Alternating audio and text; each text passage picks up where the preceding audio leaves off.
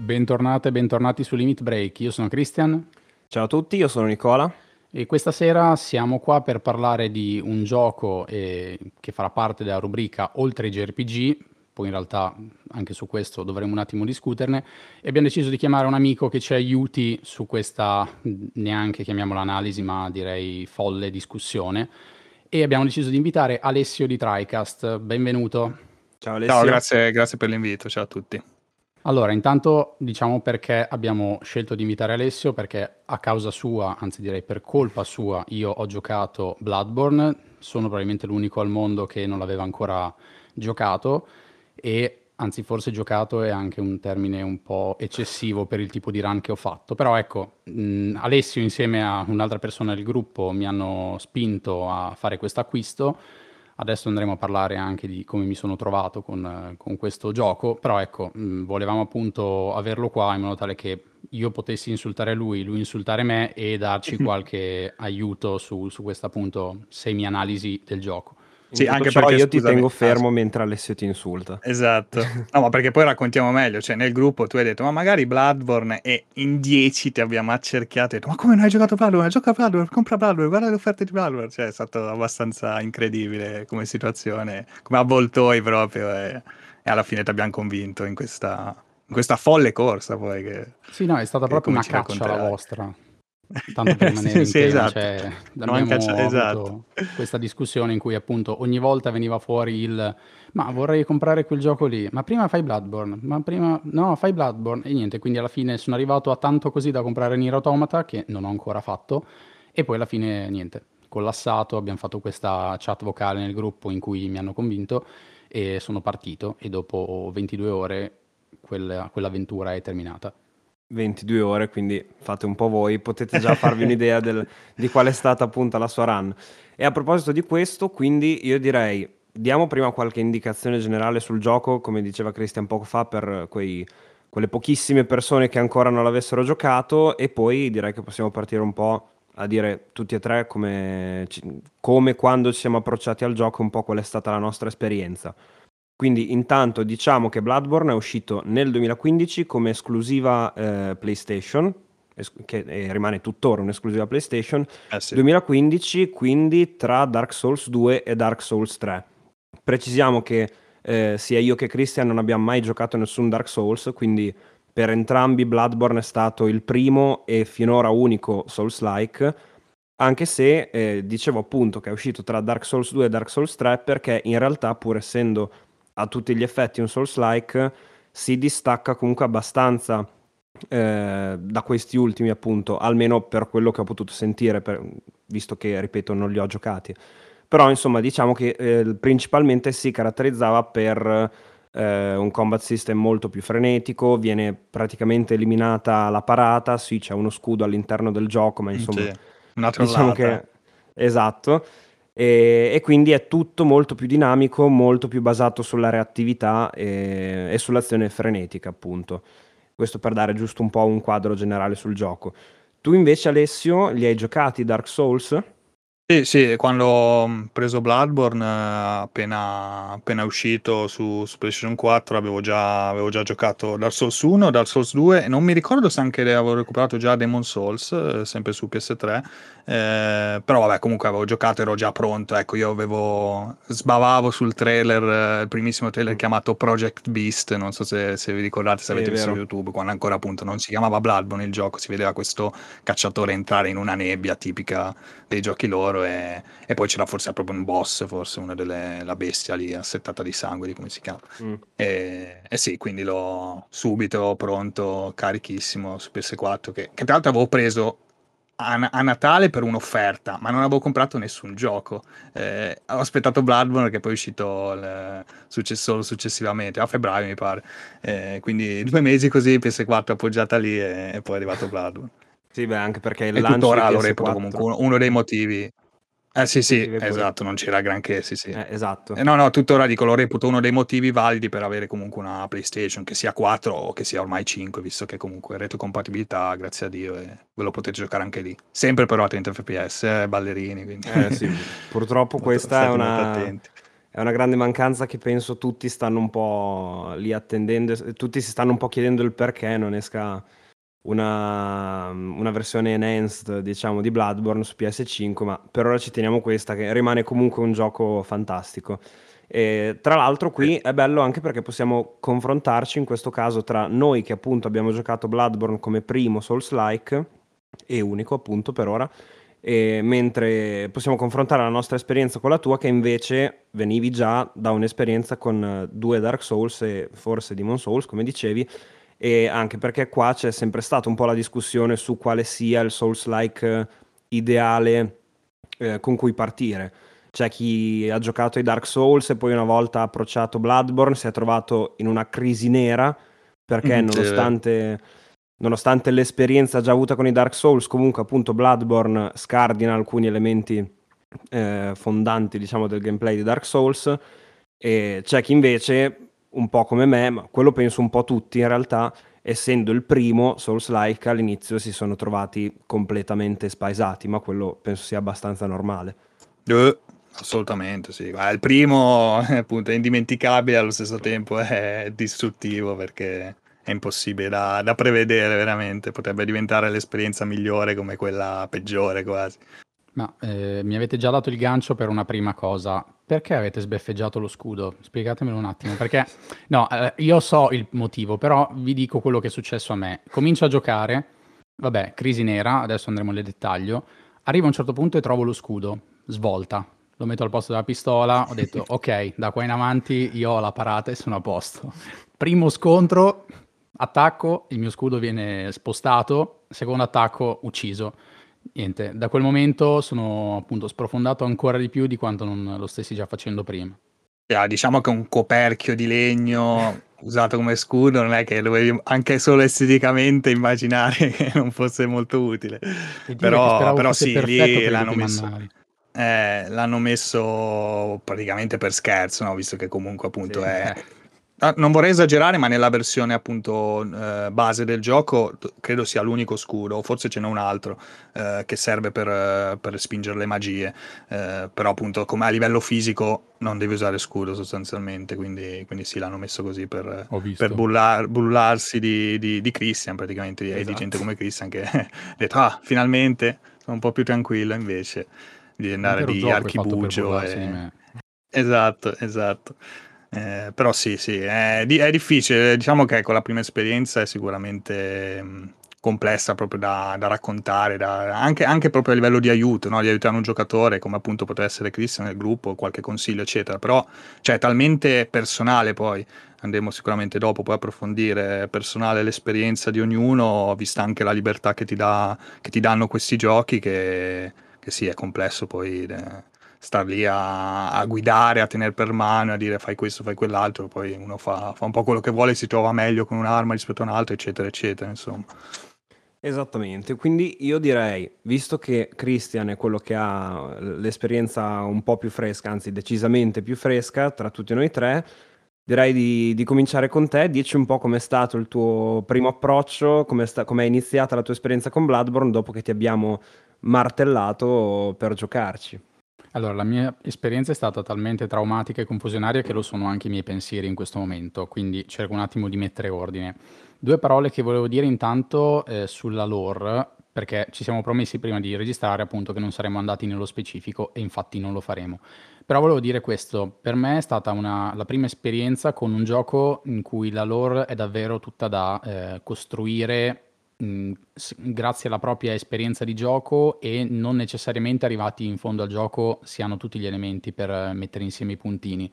È un qualcosa che io per esempio non avevo mai riscontrato in altri titoli, e il fatto che effettivamente ogni singola cosa, ogni singolo oggetto che si trova contenga un pezzo di lore, l'ho trovato un qualcosa di molto interessante, perché ti porta davvero a fare un'esperienza che, come dicevamo per le armi, è molto libera, anche a livello di costruzione appunto di ricostruzione della lore è molto personale, perché dipende da quello che uno decide di fare, da quali dungeon decide di affrontare, specialmente quelli opzionali, quanta attenzione dai a certi dettagli, a certi oggetti. Quindi ecco, questa è stata la prima cosa che ripenso a quando avevo fatto la prima chiamata appunto con Alessio e Edoardo, che è l'altro membro del gruppo, in cui ho chiesto ma quindi poi per la lore come funziona? Cioè devo seguire qualcosa, mi prendo il DLC e mi hanno detto tanto non capirai niente. E effettivamente è stato così, a parte per alcuni elementi che comunque diciamo uno andando avanti riesce a mettere insieme, però sarei falso a dire sono arrivato in fondo e ho capito tutto quello che era successo o cosa c'era dietro.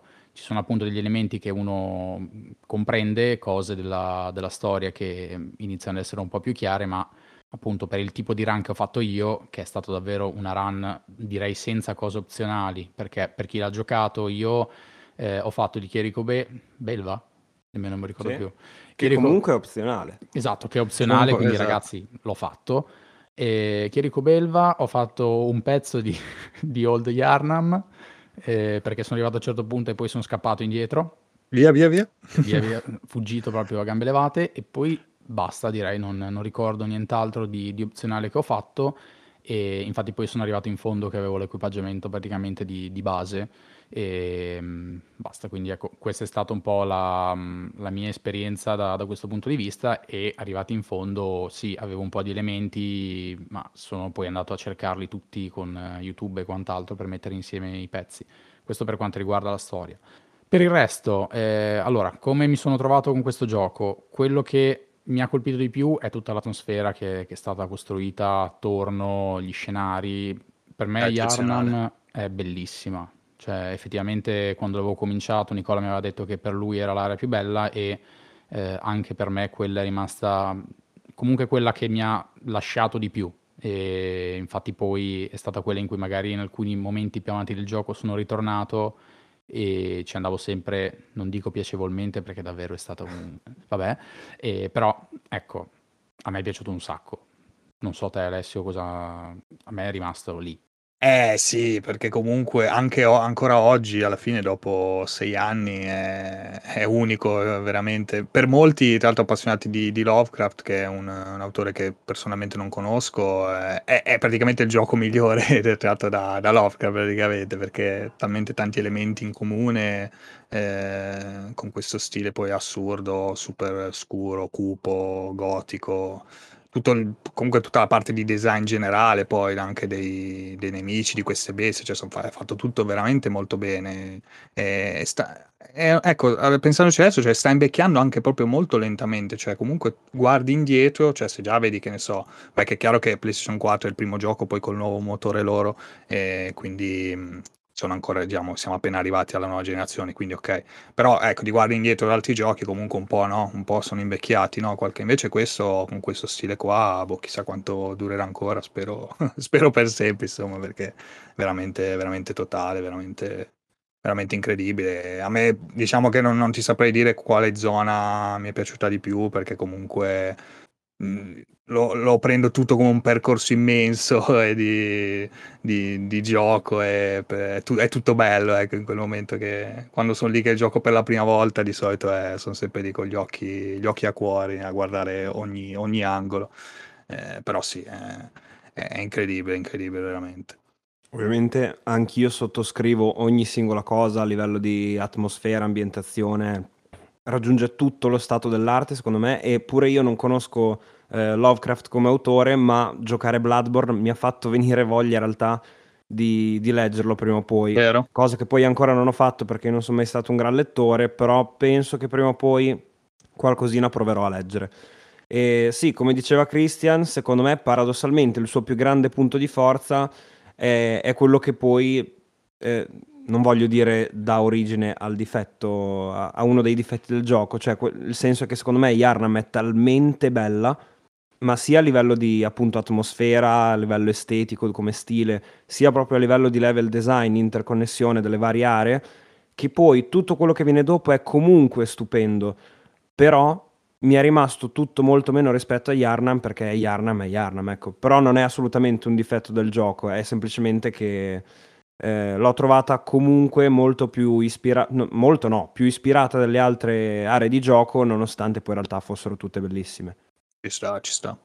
No, poi aggiungo che tra l'altro potevano banalmente giocare sul buio per andare a mettere, diciamo, terrore o comunque rendere tutto ancora più cupo. In realtà non, diciamo, tutto il lavoro che c'è dietro non gioca appunto con la mancanza di luce. Sì, se tu comunque hai una luminosità, non so neanche dire più le parole, a un livello giusto è ancora meglio. Però io per esempio che l'ho messo luminosità massima perché mi stavo andando sotto, e l'ho potuto, cioè ne ho potuto godere comunque, e non perdeva in alcun modo la sua bellezza, proprio perché appunto è la direzione artistica che c'è dietro che funziona e come è stato costruito. Quindi non è un qualcosa che si basa semplicemente sul metto poca luce e tu hai quel senso di terrore, appunto, ricollegandosi poi a Lovecraft. No, è proprio che effettivamente è costruito bene, e quindi tutto quello che ti arriva è perché è fatto bene da quel punto di vista lì.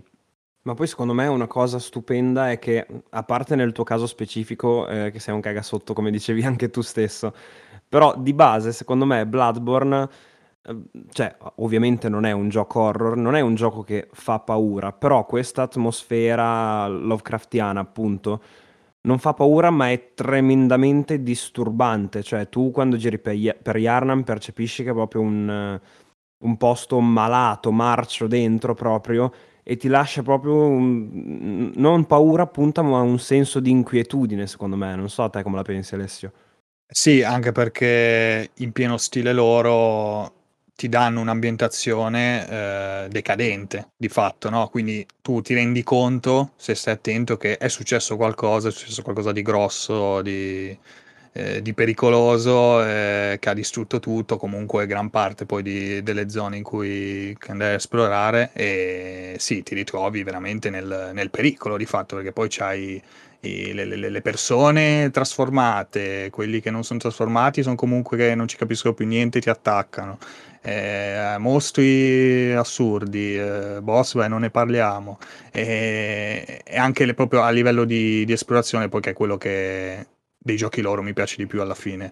Quello che mi diverte di più è sempre zone segrete, scalette che non vedi quando giri l'angolo, che ti portano in posti assurdi, poi personaggi misteriosi che ti parlano da finestre, non li vedi e ti dicono cose che non comprendi subito, poi magari dici ah però effettivamente potrebbe essere, oppure persone ancora più assurde che inviti in altri posti e ti uccidono gli NPC che girano, che vagano magari in un luogo, perché dopo un po' impazziscono pure loro. Cioè tutta follia, insomma, tutta follia, partendo proprio dalla base poi di questi piani d'esistenza. Cioè il gioco sembra quasi fatto apposta per non farti capire, no? A un certo punto, perché è talmente tutto così assurdo, così incomprensibile proprio, cioè per l'essere umano letteralmente. Cioè il gioco stesso gioca su questo, e tu, essere umano, giocatore, non puoi comprendere tutta sta roba, no?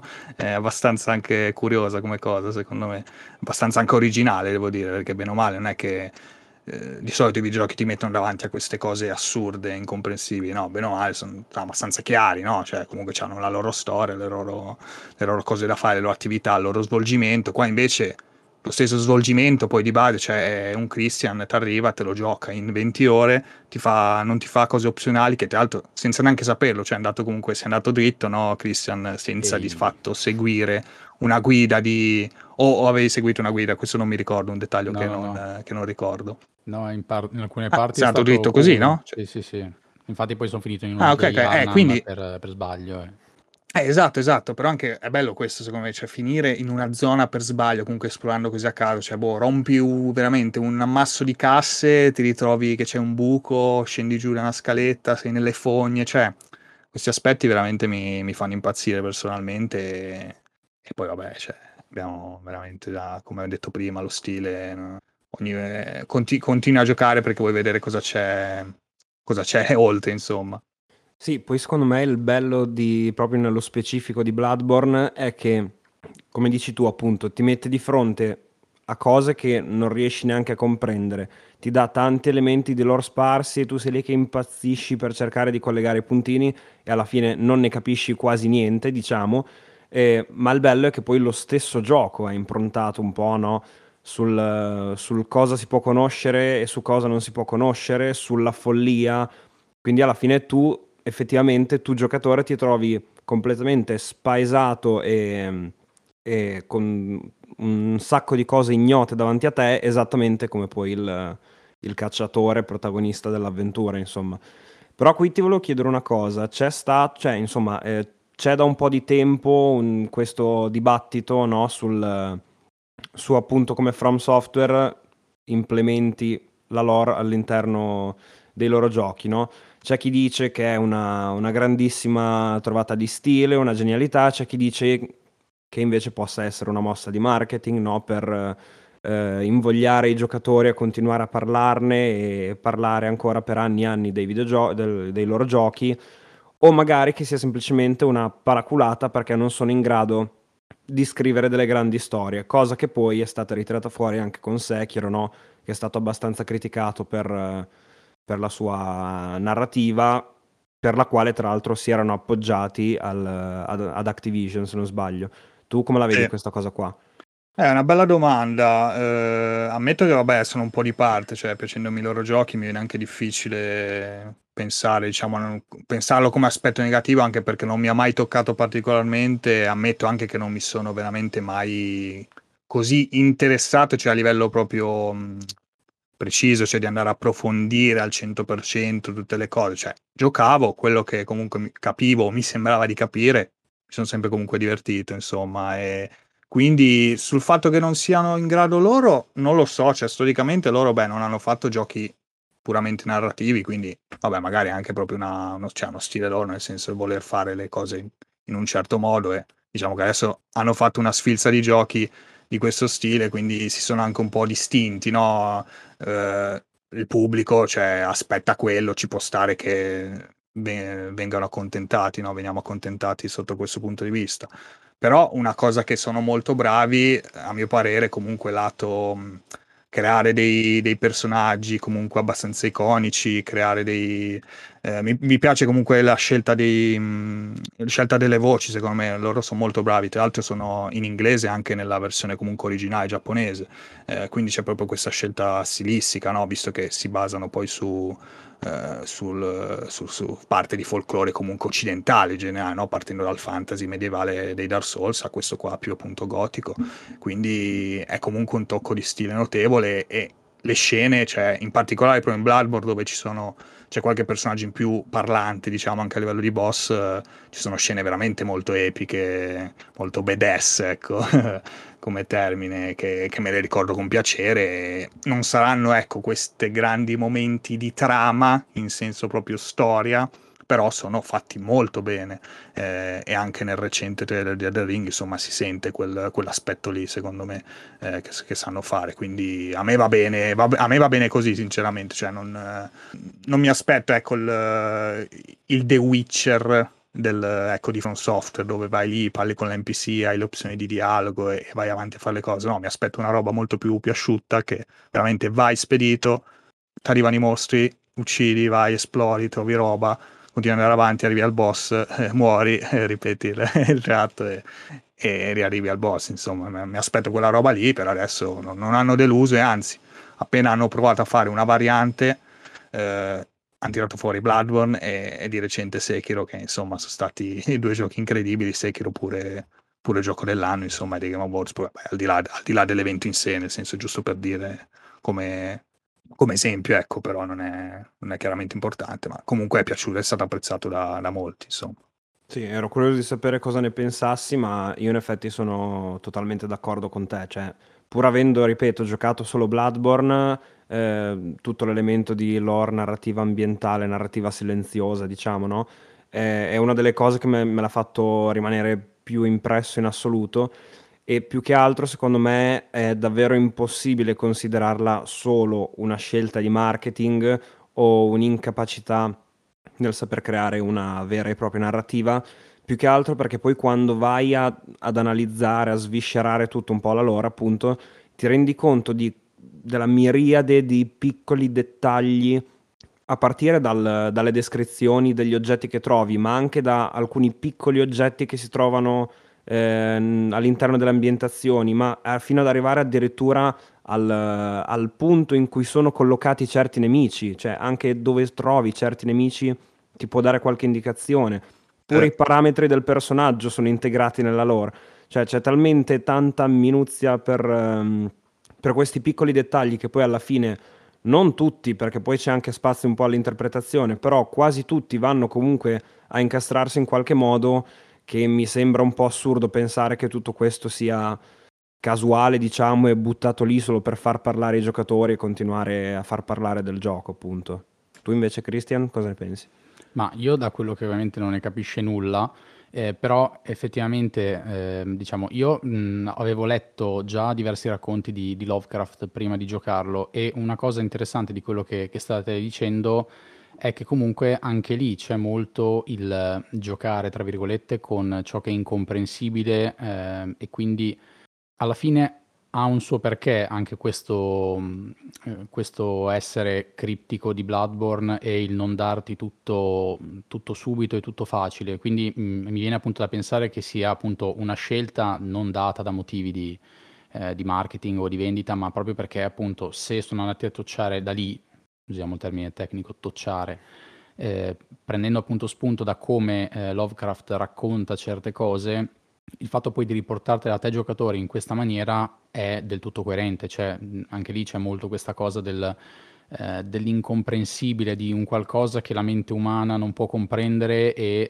non può essere nemmeno spiegata. Quindi allo stesso modo tu nel gioco affronti una situazione del genere, e anche tutti gli altri appunto elementi del gioco che ti vai ad approfondire lo fai con una certa difficoltà, e con soltanto se effettivamente vuoi andare tu a cercarli ed approfondirli, proprio perché appunto io ci vedo una continuità, pensando appunto ai racconti. Adesso non ho letto tutto di Lovecraft, ho ripreso a leggere dopo aver finito Bloodborne, ma ne avevo già letti diversi prima, e appunto quello che mi è rimasto come riferimento non sono tanto i riferimenti specifici appunto, ma più un qualcosa a livello di stile, ecco.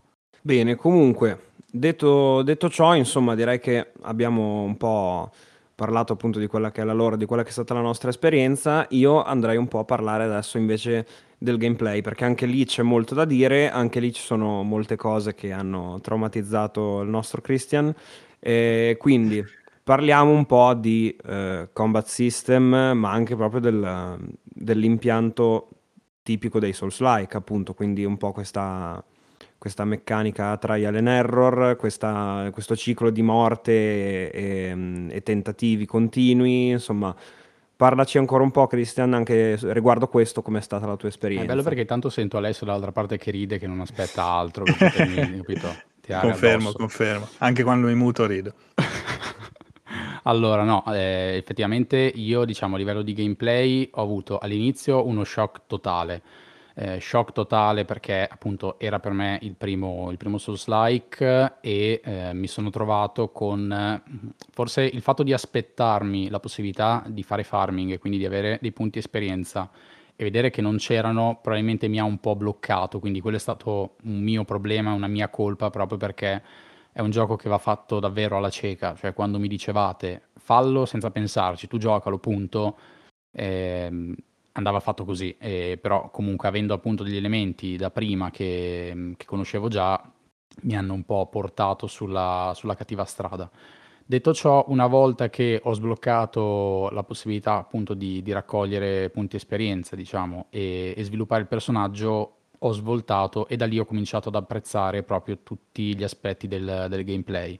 Per me, ripeto, è un po' troppo frenetico, tanto abbiamo già letto, Nicola ha già visto i miei appunti, è un po' troppo frenetico per quanto mi riguarda, per cui le prime sessioni che facevo davvero riuscivo a giocare per poco tempo, mi prendeva la tachicardia e mi dovevo fermare, e questa cosa me la sono portata quasi fino alla fine del gioco, tranne verso appunto proprio gli istanti finali, dove ormai avevo un po' preso la mano, ma appunto non tanto nei comandi, ma nel appunto avere un tipo di gioco così veloce, ecco.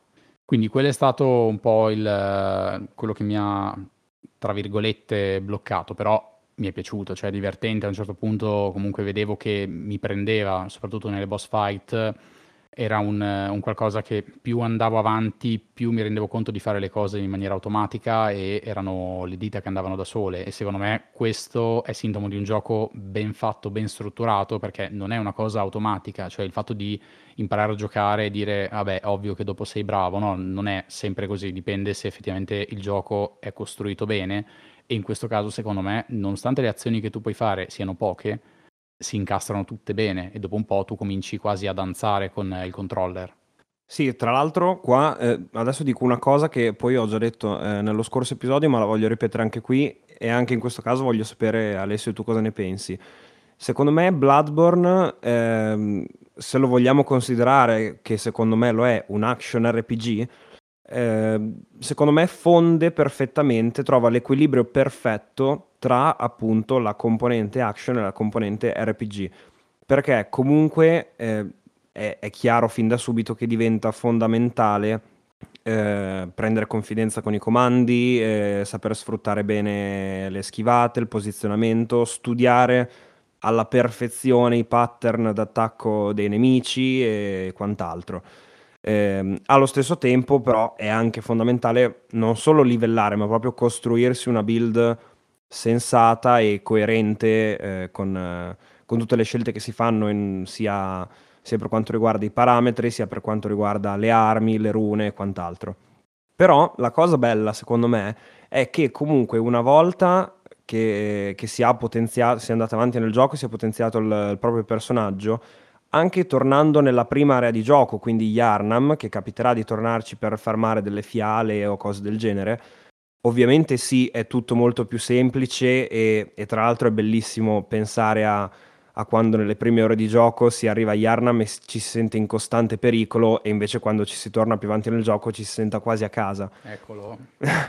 Però comunque la cosa bella è che secondo me anche tornandoci in momenti più avanzati del gioco, quando si è molto livellati, se comunque si va troppo alla leggera perché tanto ho livellato, in certi momenti secondo me si può rischiare comunque. Io mi ricordo benissimo una volta che sono tornato a Yharnam appunto per farmare delle fiale, sono arrivato nella zona della piazza dove c'è la bestia crocifissa, che è una zona che la prima volta è molto ostica perché è strapiena di nemici che ti sparano, poi sono i cani eccetera.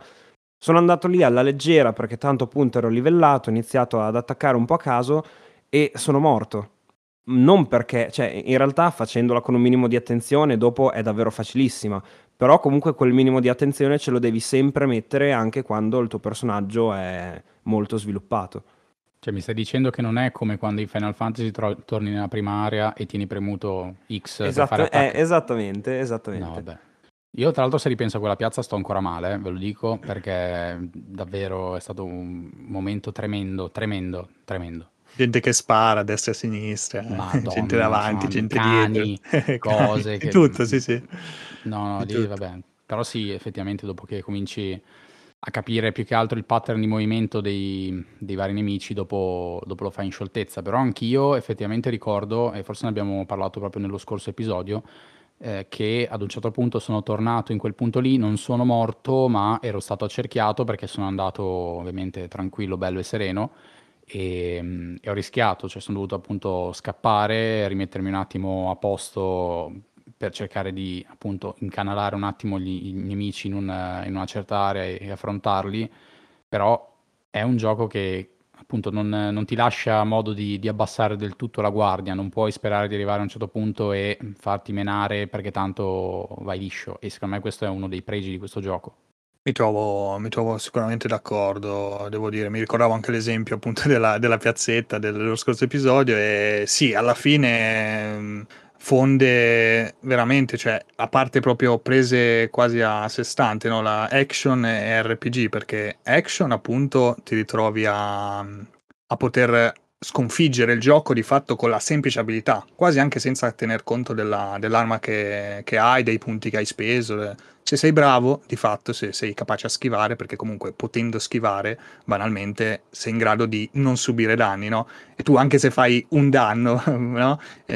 Puoi di fatto sconfiggere qualsiasi nemico. Addirittura ci sono ovviamente pazzi scatenati su internet che fanno challenge del genere, e me ne ricordo uno in particolare perché è veramente secondo me una delle follie più, tra le follie più assurde che ho visto su internet, che si fa a pugni, quindi non so se avete presente i pugni di Bloodborne, cioè comunque in pratica non indossi un'arma e tiri i pugni, si fa a pugni un boss del DLC in NG Plus 7, quindi l'ultimo NG Plus, diciamo l'ultimo scaling, ecco, dell'NG Plus, a pugni. Sono, non mi ricordo quanti, 40 minuti di boss, una roba, e lui era lì così, intanto chattava con la chat di Twitch e faceva il boss così, a pugni, va bene, complimenti. Tra l'altro Lobos si chiama, sicuramente chi conosce, insomma, la community di Dark Souls, eccetera, dei Souls, lo conoscerà perché è famoso per ste pazzie.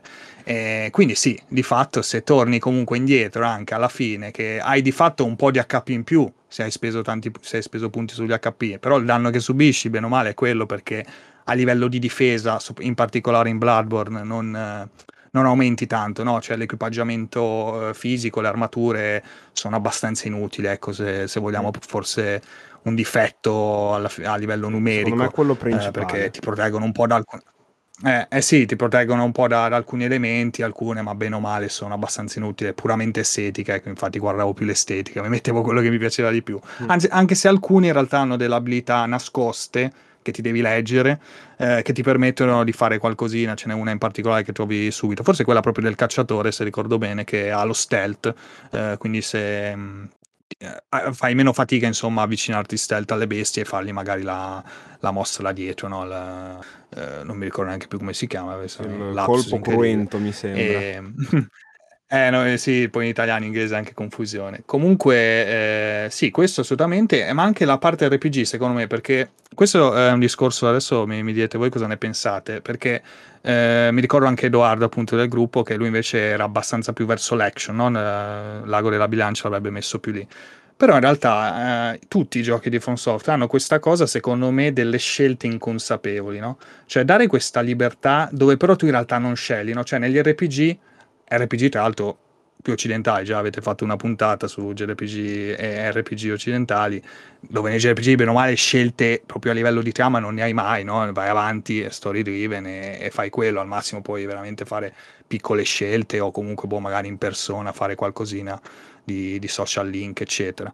Però bene o male scelte non ne hai. Qua invece ci sono in realtà molte scelte nei giochi di FromSoftware, alcune però, cioè spesso, quasi nel 99% dei casi, non sai mai che scelta è. Cioè tu fai una scelta che però, prima che ti rendi conto di cosa succederà dopo, veramente, magari neanche te ne rendi conto, perché magari è una quest che non riuscirai a concludere nel corso della run, o appunto prenderai un oggetto a un certo punto, cioè come al solito poi è difficile seguire, no, certe cose. E qua Bloodborne è pieno di ste cose qua, cioè banalmente fare una strada rispetto a un'altra, così come incontrare un NPC e seguire la sua quest, arrivare in fondo alla sua quest, quindi trovare un oggetto molto, molto potente anche in certi casi, comunque delle rune potenti, scoprire cose. Tra l'altro, ecco, il reward spesso è lore stessa, cioè capire una cosa in più riguardo a un personaggio o a una parte proprio del gioco, di una zona, quindi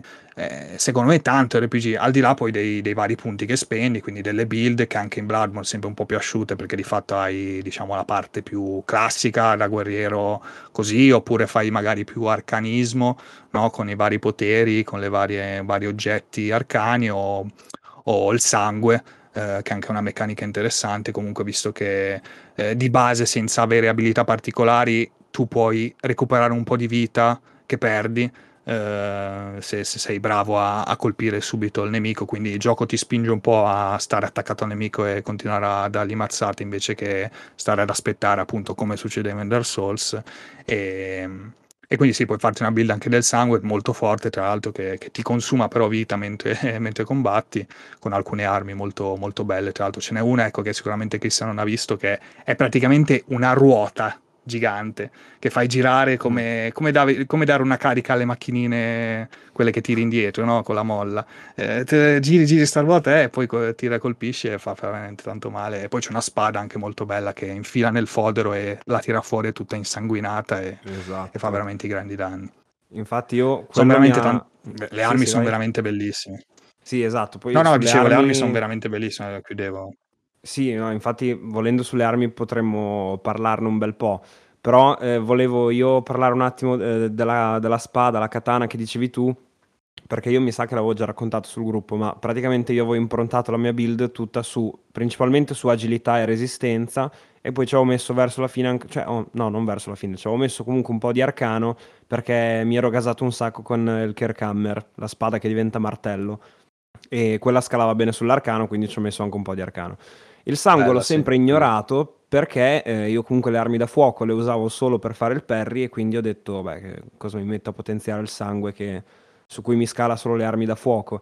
E poi appunto alla fine però trovi quella katana fighissima che scala tutto sul sangue, e ho detto cazzo che palle, quanto avrei voluto fare una build sul sangue e tornarsi indietro, e quindi alla fine purtroppo non l'ho usata, però peccato, perché sì, è un'arma molto figa, però io comunque rimango un grandissimo sostenitore del bastone filettato.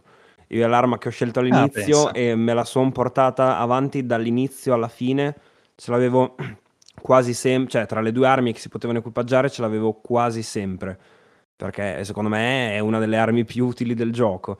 Fa pochissimi danni, soprattutto andando avanti, però è molto veloce, quindi all'inizio secondo me da giocatore inesperto, cioè nuovo ai Souls-like, diciamo, avere l'arma veloce ti dà un grande aiuto, e poi quando si usa la seconda modalità diventa una frusta ed è proprio una manna dal cielo per gestire i gruppi di nemici minori. Quindi diciamo che io comunque ho sempre quasi sempre usato bastone filettato per tutti i nemici abbastanza base, e quando c'avevo il nemico piuttosto ci abbinavo ad esempio il Kirkhammer, appunto, comunque un'arma un po' più lenta e più potente, e via così. Però sì, secondo me bastone filettato proprio arma più utile del gioco. Oh, io comunque ho finito il gioco con 3 armi, ragazzi. Quindi armi raccolte? Ma come? No, che raccolte, le ho tutte comprate. Ah, vabbè, però sì, dico 3 armi nel menu, cioè se tu, potevi selezionare solo 3 armi.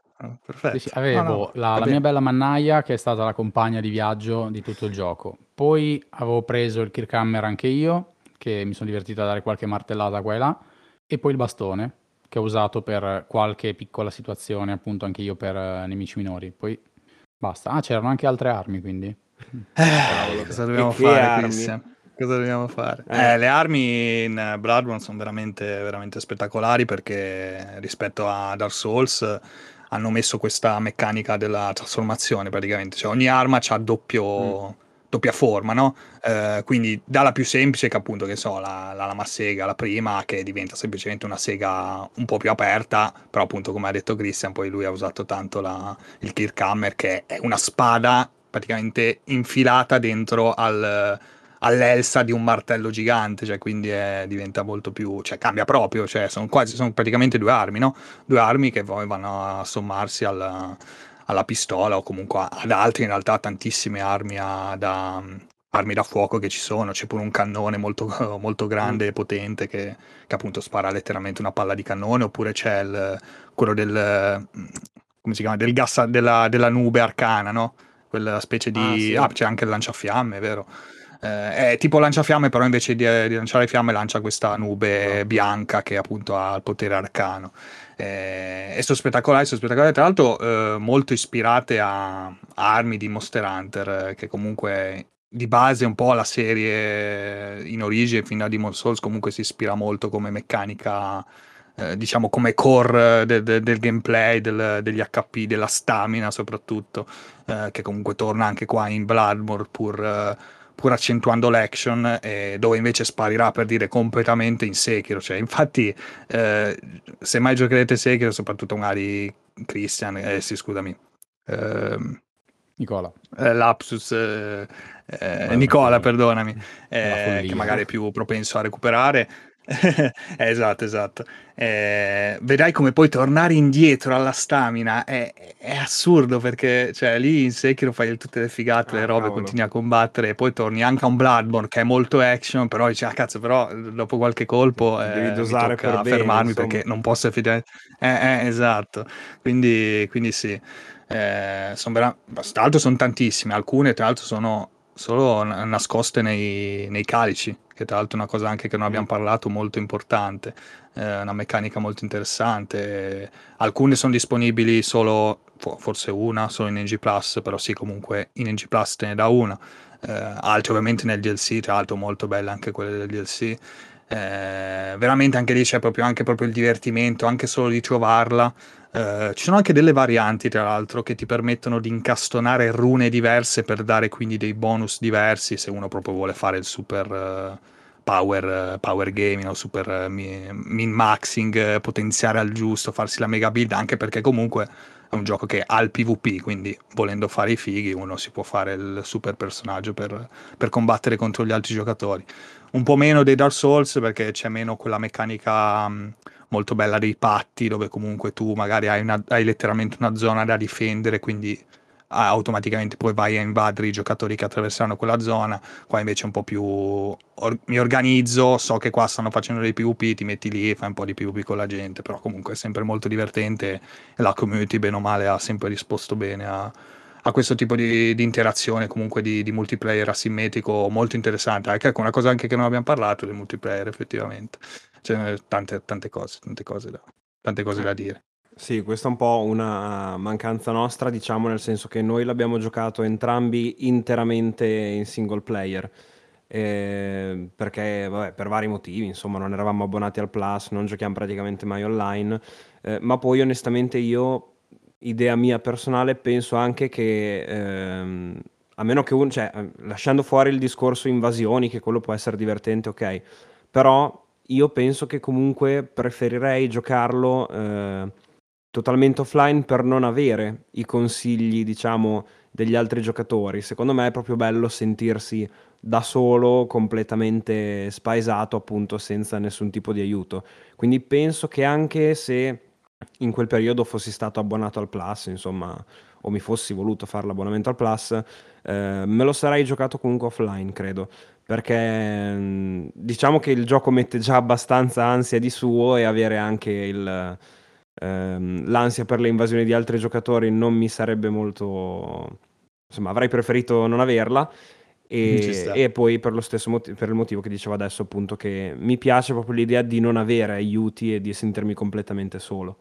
Sì, anche a me comunque devo dire, bene o male ho giocato anch'io tanto offline, ma anche Dark Souls, poi magari decidevo, per dire, di entrare in un patto, e quindi avendo bisogno degli oggetti per sbloccare altri oggetti avevo letteralmente bisogno di fare PvP, quindi vabbè, in quel momento comunque stavo lì, attivavo l'online e mi scontravo con gli altri giocatori, insomma.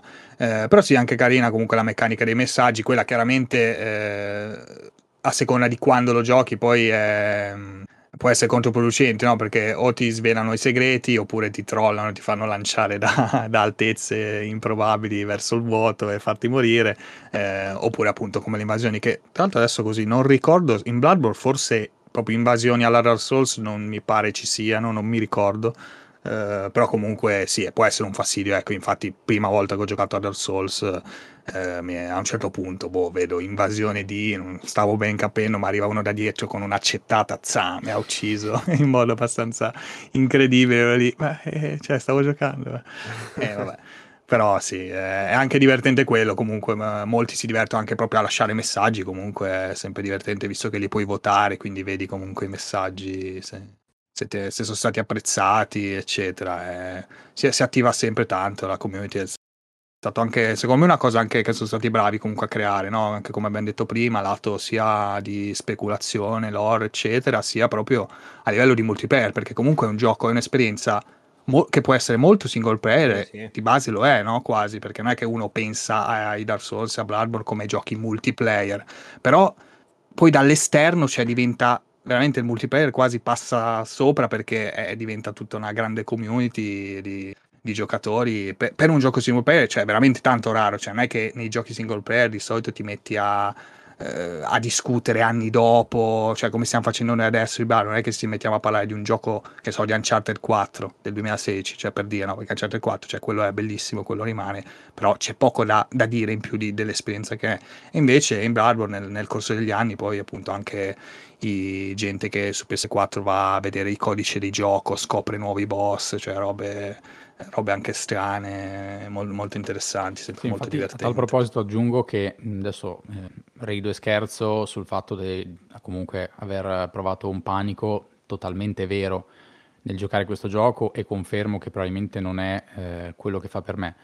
Però devo dire onestamente che è comunque un gioco che sono contento di aver fatto. Poi adesso ne parlo ora a mente fredda, dopo che ho passato i momenti di panico maggiore, però è comunque un gioco che mi ha lasciato molto e soprattutto che mi ha dato un po' di chiavi di lettura anche per quelli che sono magari giochi che usciranno o che sono poi usciti dopo di lui, perché effettivamente è un titolo che ha lasciato un'impronta che comunque, appunto, come dicevi te, se siamo qua a parlarne ancora oggi un motivo c'è, e ricordiamo che è stato annunciato Elden Ring, per cui diciamo, volendo avremo altro di cui parlare sempre nella stessa ottica, però stiamo parlando di Bloodborne un po' perché io appunto sono arrivato tardi, ma proprio perché è effettivamente qualcosa su cui si può discutere a lungo anche a distanza di tempo, proprio perché è un gioco tanto, cioè c'è proprio tanto dentro, c'è ha un'anima che magari in altri giochi non si vede. Puoi avere comunque un gioco bellissimo, ma qua è un qualcosa che secondo me va un po' oltre. Poi io appunto alcune cose me le sono andate ad approfondire dopo, però si vede che dietro c'è un'idea proprio artistica, c'è un qualcosa che è fatto per mettere in piedi un qualcosa che è un'opera d'arte. Sì, poi secondo me, guarda, sia nel mio che nel tuo caso, di te Christian intendo, è un po' tutto amplificato per il fatto appunto che è stato il nostro primo Souls-like, però adesso comunque penso che questo discorso che sto per fare valga anche per i Dark Souls e quant'altro. È ovvio che essendo che quando ti approcci al primo è tutto nuovo, e quindi secondo me la cosa bellissima è che sono dei giochi, in questo caso specifico poi Bloodborne, che richiede proprio uno studio preciso di ogni singola cosa. Cioè tu i nemici devi studiare, prima dicevamo i pattern di attacco dei nemici, ma non solo quello, anche proprio dove sono posizionati. Ci sono dei momenti tipo quello della piazza che dicevamo prima in cui devi studiare anche quale conviene eliminare per primo, quindi da dove arrivarci e cose simili. Ti devi studiare il level design perché non c'è mai una mappa, e quindi devi imparare ad orientarti un po' ad occhio, aprendo le scorciatoie. Ci sono alcune scorciatoie che sono fantastiche e quando le apri ti senti proprio realizzato e rimani stupito appunto dal level design pazzesco.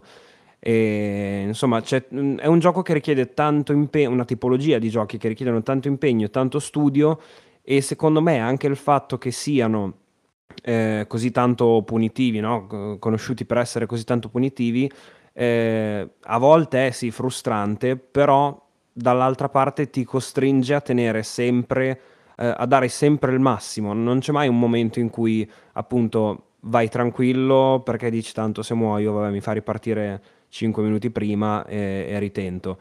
Devi mantenere sempre alta la guardia, e anche nel caso in cui però morissi ti dà sempre comunque una seconda possibilità, perché appunto tornando dal punto della tua morte puoi recuperare gli echi del sangue, le anime, quello che è, e questo aspetto io l'ho proprio adorato.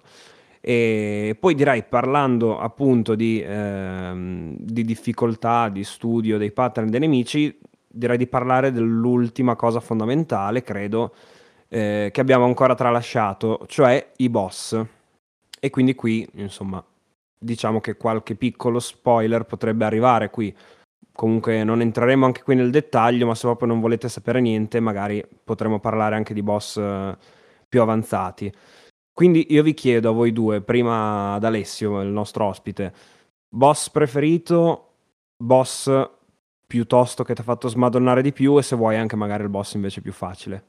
Bella domanda. Allora, quello più difficile che mi ricordo proprio di aver veramente fatto tanta fatica è stato sicuramente il primo o secondo, a seconda della strada che uno fa, ovvero Padre Gascoigne, perché comunque è veramente un muro all'inizio, pur arrivando di fatto avendo giocato i Dark Souls, però con questo cambio abbastanza radicale poi nel feeling proprio dalla mano, questa minore attesa, questo dover attaccare, questi dash invece delle lente rotolate, eccetera eccetera.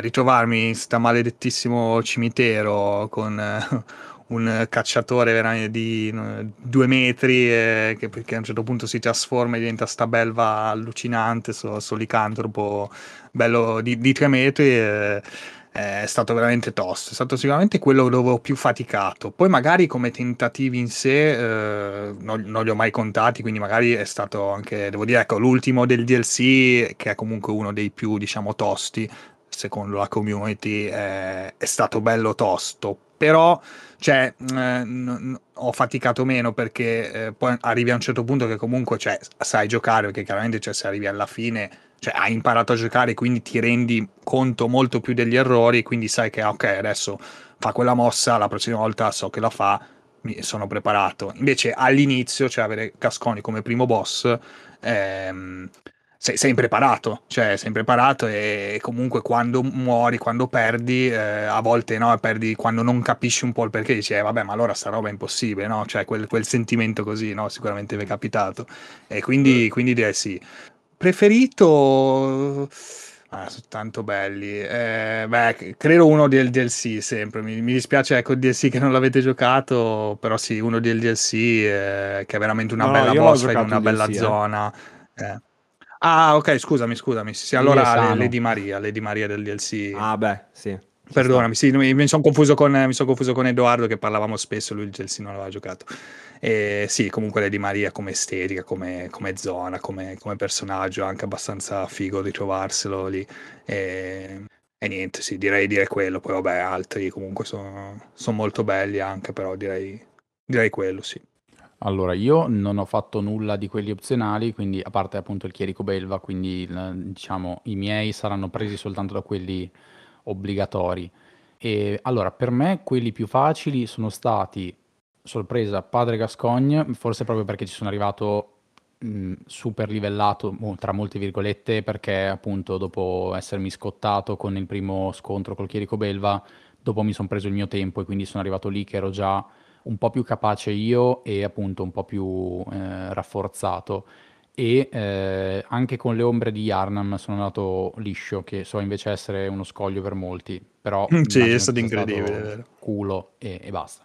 Per quanto riguarda quello più difficile invece, come ho già detto nel gruppo, per me è stato il rinato, ed è stato quello che mi ha portato a tanto così dal mollare tutto, perché davvero lì era un qualcosa che mi ha avvicinato a prendere il controller e lanciarlo da qualche parte, perché io l'ho affrontato inizialmente da solo, cioè diciamo in maniera normale, e praticamente per chi l'ha giocato sa di cosa parlo, cioè sono andato super scalinate per uccidere diciamo gli avversari aggiuntivi che ci sono, e praticamente morivo subito lì, cioè facevo una scala, prendevo 2 colpi e ci rimanevo secco. Sono andato avanti per un po'. Poi sono riuscito invece a farmi dare una mano con la campanellina per chiedere aiuto, quindi successivamente l'ho fatto con il compagno che intanto menava e io andavo sopra a fare pulizia, e poi quando ho scoperto l'utilità della carta infuocata dopo è andato liscio, però ho fatto non so quanti tentativi, quindi per me davvero è stato devastante. Preferito non saprei, proprio perché ne ho fatti talmente pochi alla fine che mi viene difficile dire qual è il preferito. Quello con cui forse mi sono divertito di più, paradossalmente, è stato Rom. Sì, perché era quello che più si avvicinava al mio modo di giocare, quindi un qualcosa dove potevo attendere, avere i miei tempi, e quindi sì, rispetto ad altri, quello era l'avversario con cui appunto ho potuto giocare di strategia un po' di più rispetto invece ad altri, dove sì, la strategia aveva un'importanza, ma fino a un certo punto. Che divertimento, veramente, Rom. L'ultimo a cui associerei Rom, vedi, la parola divertimento. Esatto. Infatti stavo proprio per dire, per me Rom invece è stato il più palloso e... Madonna, sì. E... è quello il bello. Sì. Sì, ma perché poi secondo me sulla carta non è neanche un boss particolarmente tosto, però è infame e poi ti prende proprio per sfinimento. Quindi per me è proprio il boss peggiore del gioco. Mentre quando invece... te lo ritrovi nel calice, tra l'altro, in una stanzetta molto più piccola della zona della boss, mamma mia, esatto, ancora, no, di nuovo. sì, veramente. Salutiamo Rom che ci ascolta. Esatto, ciao Rom. No, invece poi se devo dire il più facile per me è stato senza ombra di dubbio la Strega di Hemwick, che è un boss opzionale, quindi appunto Christian non l'ha fatto, però in sintesi, cioè non ha davvero un attacco che ti mette in crisi. Adesso non mi ricordo nel dettaglio, però non fa altro che scomparire e riapparire da un'altra parte, poi ogni tanto, se non sbaglio, evoca dei cloni, ma che fai secchi in 2 secondi. Cioè, l'ho fatto in un solo tentativo senza mai avere neanche il minimo rischio di morire. Per me è stato proprio, cioè, sembrava quasi una presa in giro, tant'è che dopo averlo sconfitto ho detto no vabbè, ma adesso succederà qualcos'altro, ricomparirà, ci sarà un'altra fase, invece niente. E poi anche a me le Ombre di Yharnam invece anche per me sono state abbastanza facili. Sono le Ombre di Yharnam, la Strega di Hemwick e un altro boss che non mi ricordo come si chiama, quello azzurro gigante che chiama tutti i figlioletti. Ah sì, niente, vabbè, insomma, ci siamo capiti. Sono stati quelli lì, quelli un po' più sono stati gli unici che sono riuscito a fare al primo tentativo. Più che altro le Ombre di Yharnam, secondo me, perché comunque è una boss fight molto tecnica. C'è meno da studiare, secondo me, rispetto ad altri boss. Non c'è una strategia più vincente rispetto alle altre, cosa che invece negli altri boss c'è sempre, una o due, insomma, o qualche strategia più vincente. Lì semplicemente vai lì, devi essere pronto, reattivo e molto tecnico, e quindi è un po' più nelle mie corde, secondo me. Emissario Celeste, la battaglia girando intorno. Come, scusa? Emissario Celeste. Esatto, esatto. Okay. Dicevi, Christian? No, io le Ombre di Yharnam ricordo di averle fatte girando intorno tutto il tempo, cioè per l'intera battaglia io semplicemente ho continuato a schivare in cerchio e poi intanto andavo avanti, facevo un attacco, tornavo indietro e di nuovo in cerchio. Quindi sì, fatto al secondo tentativo mi pare, però mi deroto un po' perché appunto lo facevo in questa maniera ridicola. No. Va benissimo così. Infatti, ognuno ha la sua strategia. Esatto. È andata. E per me invece il più tosto è stato il primo boss del DLC di Old Hunters. Magari evito di dire il nome, così se tu, Alessio, ti ricordi qual è il primo. Sì. Ok, non dico il nome così evitiamo ancora più gli spoiler. Io quello lì ricordo di esserci stato una sera intera, tipo 3 ore di fila. Non sono mai riuscito a vincere. Dopo 3 ore ho chiuso il gioco, ho detto vabbè basta, ci riprovo domani. Il giorno dopo mi ci sono rimesso un altro paio d'ore o qualcosa del genere e poi finalmente ce l'ho fatta. E non mi ricordo neanche. Sì, no, esatto, una boss fight bellissima, cioè proprio per questo ho continuato a provarci per ore e ore di fila, perché comunque era davvero divertente, era bella da giocare. Poi molte volte ci arrivavo vicino e poi niente. E il boss a pugni era quello comunque. Ah, ok. Ecco, quel che a me ha fatto impazzire già così, di esatto. Suo. Però devo ammettere che ci sono stati un paio di boss, soprattutto, vabbè, qua lo diciamo il nome, Ebrietas, che ho sconfitto con l'aiuto appunto di un cacciatore evocato con la campanellina. Mentre invece su vabbè, avevo detto che non lo dicevo. Vabbè, sul primo boss di Old Hunters mi ero fissato con l'idea, ce la devo fare da solo, non voglio chiamare nessuno che mi aiuti. E quindi per me sono stati questi. Il più bello, il mio preferito, anche io farei un po' fatica a scegliere. Sicuramente anche a me Lady Maria è piaciuto molto, perché un po' per il discorso che facevo prima sulle Ombre di Yharnam, mi piacciono di più quei tipi di combattimenti in cui bisogna essere molto pronti, tecnici e reattivi, e molto spesso umanoidi, insomma. Contro umanoidi, diciamo. Esatto. Stavo per dire questo, esattamente. Di solito io nei videogiochi d'azione mi diverto di più ad affrontare umani o umanoidi, appunto, piuttosto che esseri strani, giganti e robe del genere. Cioè, per le autorità all'ascolto, è Nicola che si diverte a uccidere esseri umani. Ecco, ricordiamolo, Nicola. E va bene, ok. Detto questo, allora, dei boss ne abbiamo parlato. Non so, c'è qualche scena, qualche momento particolare, qualche componente, qualche parte della lore che a te, Alessio, ha colpito particolarmente? Che cos'è che ti è rimasto un po' più impresso? E poi magari cos'è che invece ti è piaciuto meno del gioco? Poi dopo ti lasciamo, giuro. Ah, tranquillo. Allora, beh, devo dire che quando poi mi sono informato un attimino dopo averlo giocato, tutta sta cosa dei piani dimensionali, dei sogni, dei grandi antichi, questi esseri incredibili, il fatto che veramente alcuni non abbiano neanche, come si dice, non siano una presenza fisica, ma siano solo così, cioè ovunque e comunque, cioè delle cose inconcepibili, la follia, come hanno detto prima, l'insight, adesso non mi ricordo in italiano, comunque quei punti che guadagni, l'intuizione, ecco, quei punti che guadagni quando vedi per la prima volta un boss, e puoi anche guadagnare con degli oggetti e ti permettono letteralmente di vedere alcuni elementi del gioco che prima non vedevi, cioè tutti, non so adesso se è successo anche a Christian, ma a Nicola sicuramente, quando si torna indietro alla Cappella di Oedon e si vede Amigdala, quella specie di ragno gigantesco appeso al campanile, cioè una roba pazzesca che tu prima non lo vedevi, cioè la prima volta che ci passi non lo vedi, invece quando poi torni indietro vedi sta roba, così come anche tante altre cose, ed è incredibile, e sicuramente sono aspetti proprio che mi hanno veramente colpito, appunto anche la follia, che la prima volta non capisci, ok, ma io sto perdendo vita, cosa sta succedendo, anzi no, perché se non hai abbastanza punti non vedi neanche queste sorta di frecce di sangue che ti colpiscono, no? E poi scopri che solo la vicinanza a certi nemici ti causa danno, cioè una roba allucinante.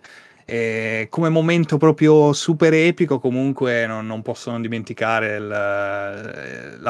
qua un po' spoiler, diciamo, se posso farlo, se no evito, comunque il boss finale, diciamo, base, ecco.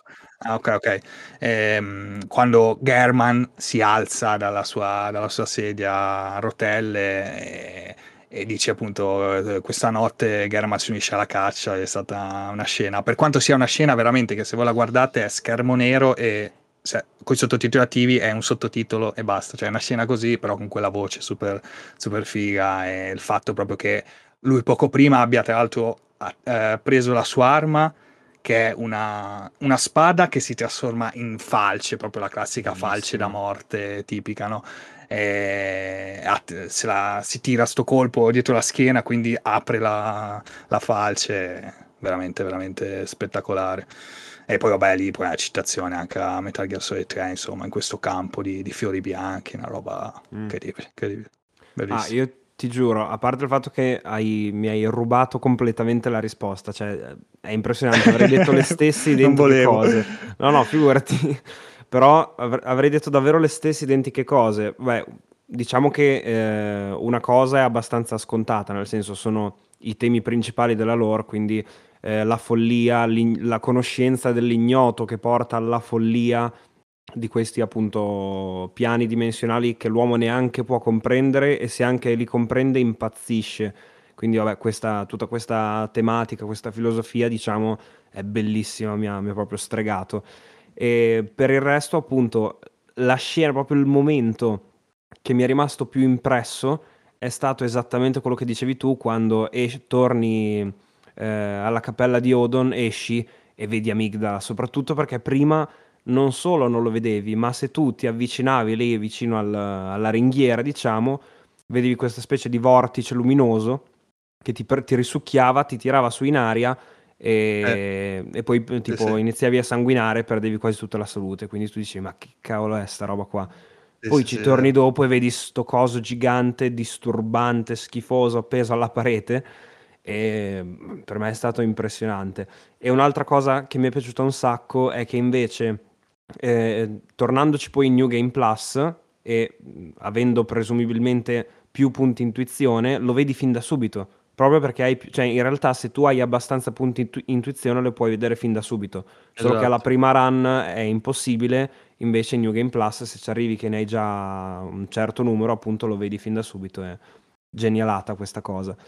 E stessa cosa, ti giuro, quando mentre descrivevi la scena di Gherman mi ha preso un brividino, mi è venuta la pelle d'oca, perché sì, è bellissima quella scena, e poi tutta la storia di Gherman è anche molto, insomma, angosciante, e la musica, la host di Gherman per me è forse la più bella di tutto il gioco, insieme a quella del Chierico Belva. A me è piaciuta anche tantissimo, perché sì, anche le musiche sono spettacolari, sono anche quelle davvero molto angoscianti, e soprattutto appunto quella di Gherman. Quindi io condivido tutto quello che hai detto tu.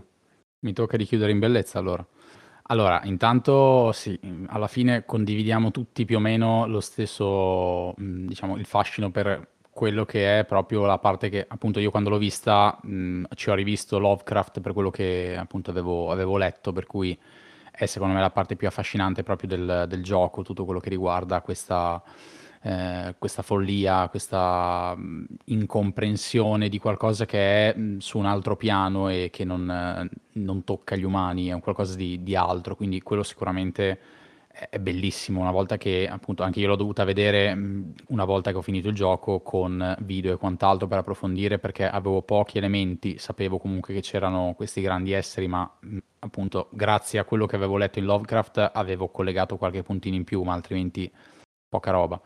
Però se devo dire invece il momento proprio che per me è stato bellissimo è stato quando è comparsa la scritta "Incanala Echi del Sangue", quando ho capito che potevo farmare. Quello è stato un momento meraviglioso, è stato davvero, cioè, io penso di essere arrivato lì, ho fatto "Incanala", ho dato quello che avevo e poi ho spento perché ero già in estasi. Ho pensato che dicessi quando sono apparsi i titoli di coda per un momento. Anch'io.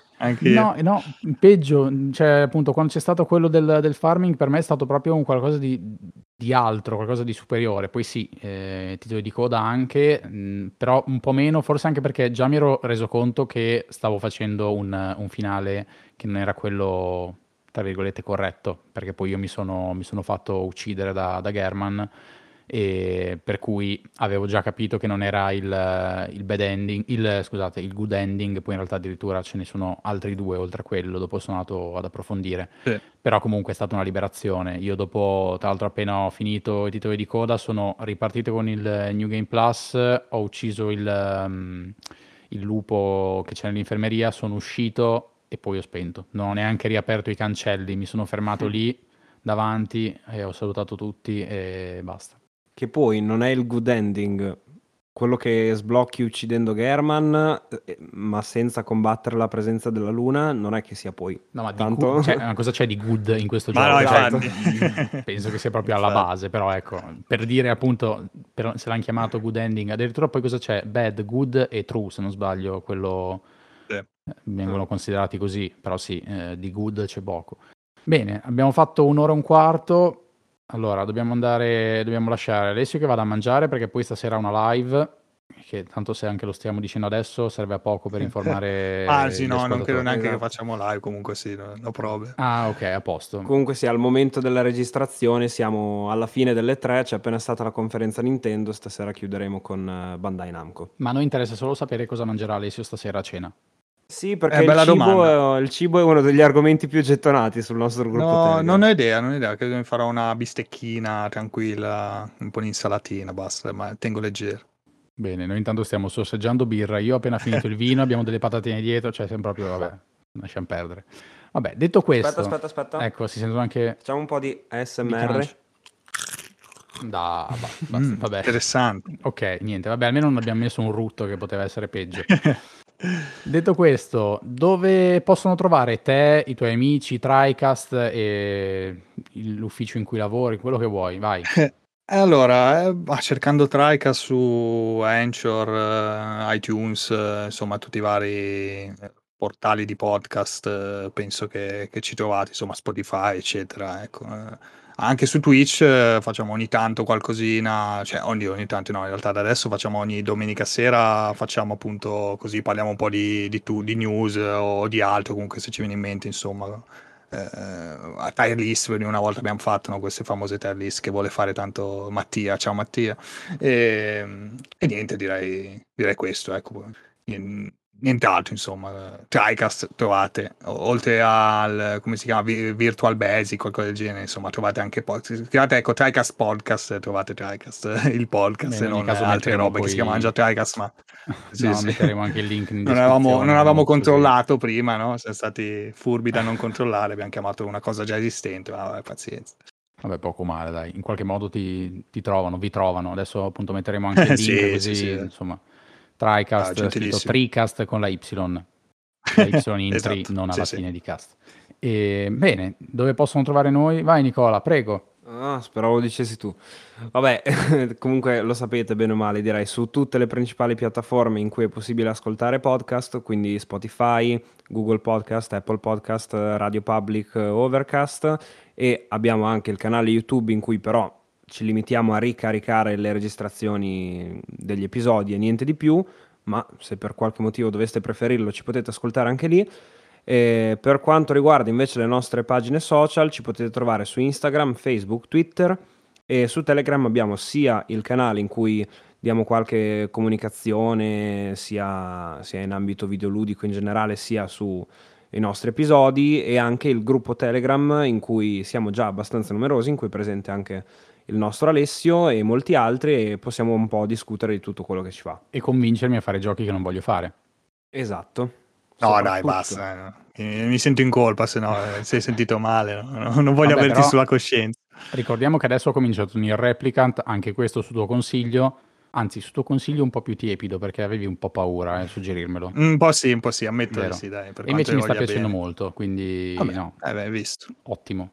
Bene. Chiudo dicendo che adesso, dopo cena, proveremo io e Christian sulla mia PS5 fiammante la demo di Final Fantasy Origin, che diciamo solo, insomma, adesso non ci mettiamo a parlare di Final Fantasy Origin, diciamo solo che ci ha lasciato un po' perplessi. Sì, a me proprio non ha convinto per niente, ma c'è la demo, quindi la proveremo e magari poi ne parleremo anche un po' così en passant. E quindi direi che è tutto. Bene, Alessio, grazie mille di essere stato con noi. Grazie a voi, interessante. È stato un piacere veramente. Vi inviteremo sicuramente una volta, adesso che ci organizziamo. Yes, molto volentieri. Perfetto, dai, grazie ancora, allora buona serata e buon appetito, mi raccomando, e occhio alla bistecca. Grazie, ciao a tutti, buon appetito. Grazie anche a tutti quelli che ci hanno ascoltato, speriamo sia stato interessante e ci vediamo alla prossima. Ciao. Ciao.